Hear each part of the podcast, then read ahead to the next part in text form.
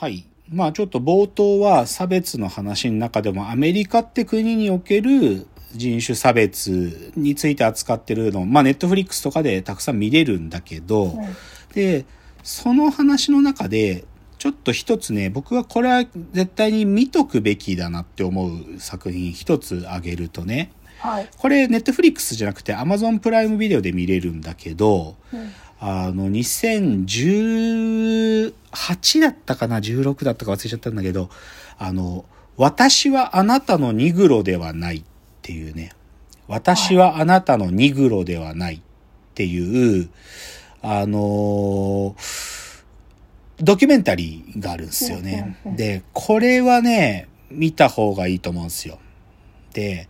な、これ何かっつうと、あの、公民権運動ね、1960、はいまあ、60年代が一番盛ん、まあ、50年代の終わりから60年代、まあ、その黒人の活動家を中心にして行われた公民権運動の、その公民権運自身も公民権運動の活動家で、かつ作家のね、ジェームズ・ボールドウィンって人がいたのね。はい。で、ジェームズ・ボールドウィンって人が、彼が、その、この黒人差別について書いてる文章です。書きかけの文章があるんだけど、それを元にして作られたドキュメンタリーがあって、ある意味はいアメリカっていう国の人種差別と、あとその人種、あなんていうかな、その活動家、黒人の権利を主張した活動家たちが暗殺されていく、その歴史を振り返るドキュメンタリーなんだけど、うんだから、その、あ殺されちゃった暗暗殺された3人、あ、3人出てくるんだけど、このボールドウィンの友人だっていう3人が出てきて、はい。えっ、と、あの人、メドガーなんとかって人と、あと、マルコム X と、マルチン・ルーサー・キング・ジュニアね。この3人は殺された。だけど、この映画見てて面白いなって思うのは、このジェームズ・ボールドウィンって人はね、あの、映画もすごく詳しい人だから、うんその、アメリ、アメリカのつく、今まで作られた映画の中で、黒人がどう描かれてたかってことも結構こう、ドキュメンタリーの中でたびたび触れられるのね。で、なんていうか、すごいバカな存在として描かれてるとか、だから目、目をこう、ひんむいて人を笑わすキャラクターとして描かれてるとか、なんか、その、こ当たり前のように黒人ができない仕事とし、があるってことを描いてるとか、そういうことをまあ、丁寧に書いてくんだけど、で、別に激しい映画でもね、なんか暗殺されたからどう、なんかすごくこう、カタルシスがあるとかじゃなくて、このボールドウィンの文章をひたすらね、あの、サミュエル・エル・ジャクソンが語りで読むんだけど、はい静かなトーンでずーっと読んでくんですよ。ずーっと読んでて、あー、なんか、あー、なんか、めっちゃ難しいねって思う。難しいねっていうのは、この話全然解決してねえじゃんって思う。うんその、ボールドウィンが書いてる文章っていうのは、それこそル、マルチン・ルーサー・キングが殺されてる時だから、60年代終わりぐらいについて書いあ書いてる話なんだけどさ、なんか、全然変わってねえじゃんって思うんだよね。だから、あの、私はあなたのニグロではないわね。あの、一回は見た方がいいと思う映画だなと思うんですけど、で、ちょっとここまでネットフリックスとか海外のあの配信サービスで見れる作品の話してきたけど、でもここでね、僕はね、ちょっと思ってることはね、いや当然ダイバーシティの時代、国も関係ないし、そういうことを感じるためには、別にアメリカの実情をしっかり描いた作品見るっていうのは大事だと思うんだけど、でもこれ見てね、なんか、ああ、これでも見てても、なんか、差別ってものが、やっぱりこの、海を越えたアメリカの向こうで起きてることだなって思っちゃうんですよね。うんなんか、差別ってのが、なんか僕らのすぐそば、それこそ自分の内側にもあるかもしれない気持ちで、で、その差差別がすぐそばで起きてるってことを喚起するっていう意味では、日本人が別にこれを見ることはとても大事だけど、なんか自分ごとにならないなっていうのが、なんか僕が日頃感じてる課題感なんです。で、どうやったらなんかこう差別とかいうのが、なんかこうすぐそばで起きてることって思えるだろうかっていうのはやっぱ考えたときには、やっぱり日本でも差別を描いてるものを見なきゃいけないっていうのかなって思ってて、なんでこっからはちょっとその、海外のことじゃなくて完全に日本の中で差別を描いてる作品っていうのをちょっと紹介したいと。でね、じゃあ最初はね、あの、映画で GO というやつですね。GO という。これ見ました初めて。初めて聞きましたか。まあそうだね。これね、あの、原作は小説で、2000年に書かれた原作小説で、金城和樹さんですね。金城和樹さんっていうのは、この後だと、まあ彼小説家でもあるし、脚本も上手だからね、あの、岡田くんとかが出てた SP っていうドラマとかの脚本書いてたりする人でもあるんだけど、ただまあ彼がその名を挙げたのはこの GO っていう。で、金城和樹さんっていうのは、あの、お名前、もともとはキムさんっていう、その在日2世かな在日韓国人の2世の方なんだけど、でもその自分のバックグラウンドを使いながら書いた作品がこの GO という作品で、で、これが2001年に雪貞勲が監督で、脚本が工藤官九郎が脚本書いて映画になったんですよ。で、これ、あの、2001年だから、まあ、この年の日本アカデミー賞、ほとんど、総なめ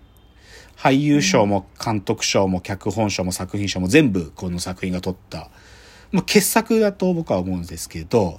この、この映画、ちょっとじゃあ、あらすじというか、その簡単に読みますね。あの、ユキペディアに書いてあるあらすじ。在日韓国人の杉原は、日本の普通高校に通う3年生。父親に叩き込まれたボクシングで、ヤクザの息子の加藤や朝鮮学校時代の悪友たちと喧嘩や悪さに明け暮れる日々を送っている。朝鮮学校時代は民族学校開校以来のバカと言われ、社会のクズとして警察にも煙たがられる存在だった。ある日杉原は加藤の開いたパーティーで桜井という風変わりな少女と出会い、ぎこちないデートを重ねながら少しずつお互いの気持ちを近づけていく。そんな時唯一の尊敬できる友人であったジョンイルが、些細な誤解から日本人高校生に刺されて命を落とす。親友を失ったショックに愕然としながらも、同胞の仇討ちに向かう仲間には賛同できない杉原は桜井に救いを求め、勇気を振り絞って自分が在日であることを告白する。っていうね。なんか、ここ、この語りだけ聞くと、シリアスな話、いや、シリアスなんだけど、シリアスな話かなって思うんだけど、い、これね、工藤官九郎が脚本書いてるから、どっちかというとね、ちょっと笑いもあるんですよ。笑いもあって、青春映画だと思った方がいい。で青春でかつ恋愛映画だと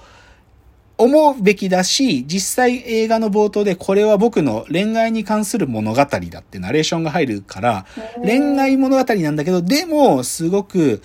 在日の朝鮮の方とか韓国の方たちがこういう苦しみを抱えてるっていうことをすごく生々しく書いている映画傑作なんですけど、冒頭がし、ちょっと痺れるんだけど、シェイクスピア、まあ、ロミオとジュリエットの一つの文章が、から始まるんだけど、名前って何？バラと呼んでいる花を別の名前にしてみても美しい香りはそのままっていうね。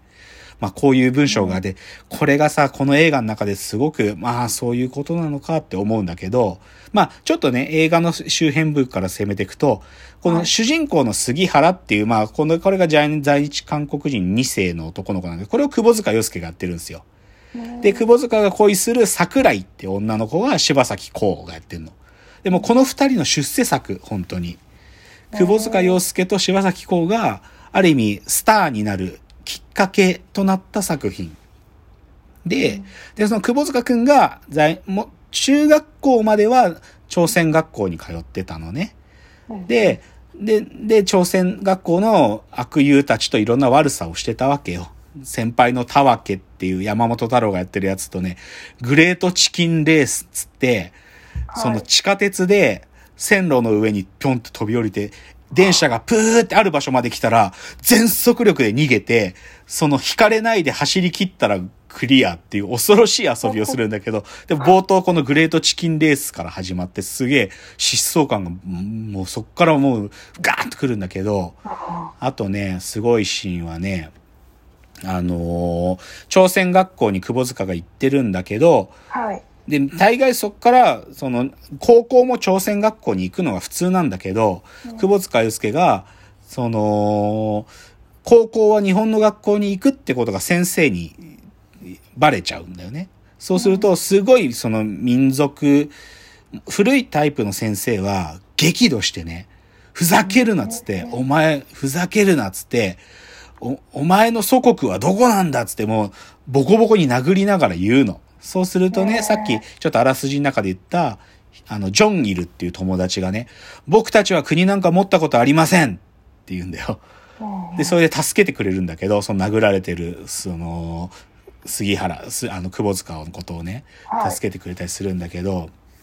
まあ、ちなみに杉原のあだ名はクルパーって言うんだけどね、クルクルパーだからクルパーつって。そう。で、まあそういう友達がいたりするんだけど、でもそのジョンイルが、なんていうのかなこうちょっとね、朝鮮人をからかってる日本人高校生とちょっともみ合いになってね、ちょっと、事故で死んじゃうんだよ。だからそういう悲しい事件があったりして、で、その柴咲コに、あのね、窪塚くん、窪塚っていうかその、杉原、クルパーが、はい、あの、まあ、打ちひしがれて、で、柴咲コに、今日、一緒にいようか今日なんか朝まで一緒にいようかって言ってくれるのよ。つまり二人が初めてそういう行為をするっていう時が、まあ、その、窪塚が友達を失って心打ちひしがれてる、その夜にそういう時が訪れるんだけど、そこでの二人のセリフがまたすごいので、ちょっと次のチャプターでその話をしてみますね。じゃあ次です。